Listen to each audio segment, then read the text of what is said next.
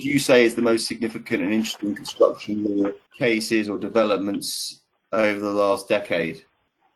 Yeah, I think that's that's um, quite a tricky question um, because one of the um, developments I would say over the last mm, probably 10, 15 years uh, has been a shift certainly domestically where so much of it plays out um, in ADR.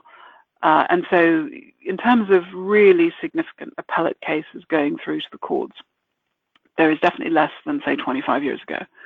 Um, and um, and you know what we've just been discussing with the heavy international aspect and how much of that is is in arbitration again confidential so i think one of actually one of the challenges um, which your question flags to my mind is that um, we're not seeing uh, i think it's I, I, don't think it's a i don't think there's much one can do about it i think it's an inevitability in a sense as a result of the, the shift in dispute resolution that we've been discussing. But we're seeing, I think, a lack of sufficient number of cases flowing through the courts at a sufficiently um, high level to really generate uh, the developments that we might have seen, say, 15, 20 years ago.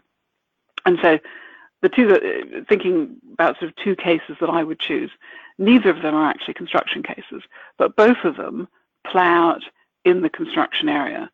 Um, they're both important, and I think that's an interesting aspect of the way practice is developed. That we will see, um, as less cases go on appeal, we will see um, appellate cases in in other areas having really quite broad ramifications. And so the two I was thinking about is is uh, Rock advertising.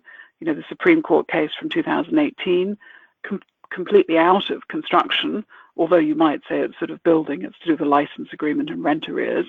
Um, that I thought was um, a, a, good example of a case that has definitely made a difference. Um, I think it's interesting because it's a good example of appellate courts disagreeing. You know, the Court of Appeal taking one view, Supreme Court taking a completely different view, a very pragmatic decision in enforcing uh, the no oral variation clause, um, and a decision which I think gives um, has real ramifications in, in our field of work, uh, both, if I can put it this way, directly and, and indirectly. Um, I've certainly had a number of cases where I've been asked to advise on, on consequences of um, the case, and uh, not all necessarily ones that would immediately be obvious. But um, I was arguing a case last year in the commercial court, performance bond arising out of a construction project, and we were looking at a, a non-waiver provision um, and uh, managed, you know, persuaded the court in the context of Rock that actually, when you're looking at a, a non-waiver provision, um, the, what was necessary was not just to show a waiver, but a waiver of the non-waiver clause.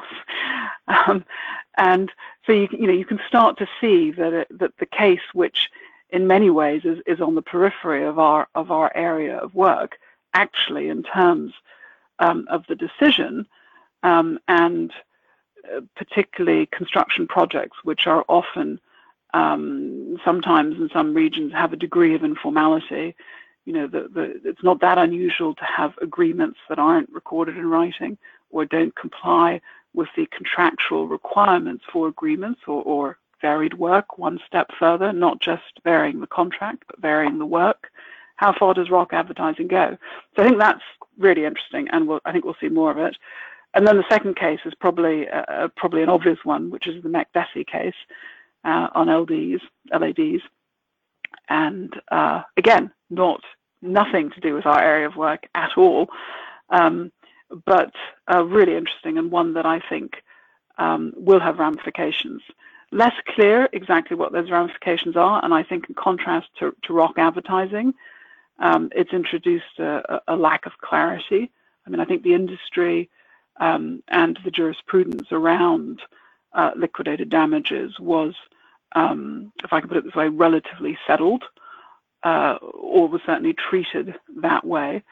Um, but I think the uh, the new test, um, insofar as um, if you look, if you know, you look at the speech of Lord Hodge and Lord Mance, it'd be quite interesting to see how that plays out in the construction industry, where obviously almost every single contract has an LAD provision in it.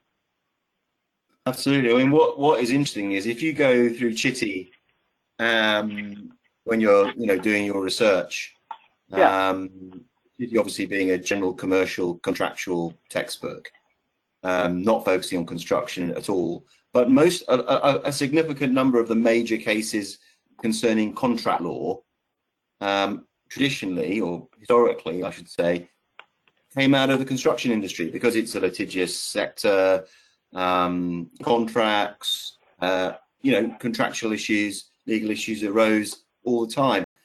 So I think, in a way, it's a shame, isn't it? Because we're not getting these issues resolved as quickly as we might.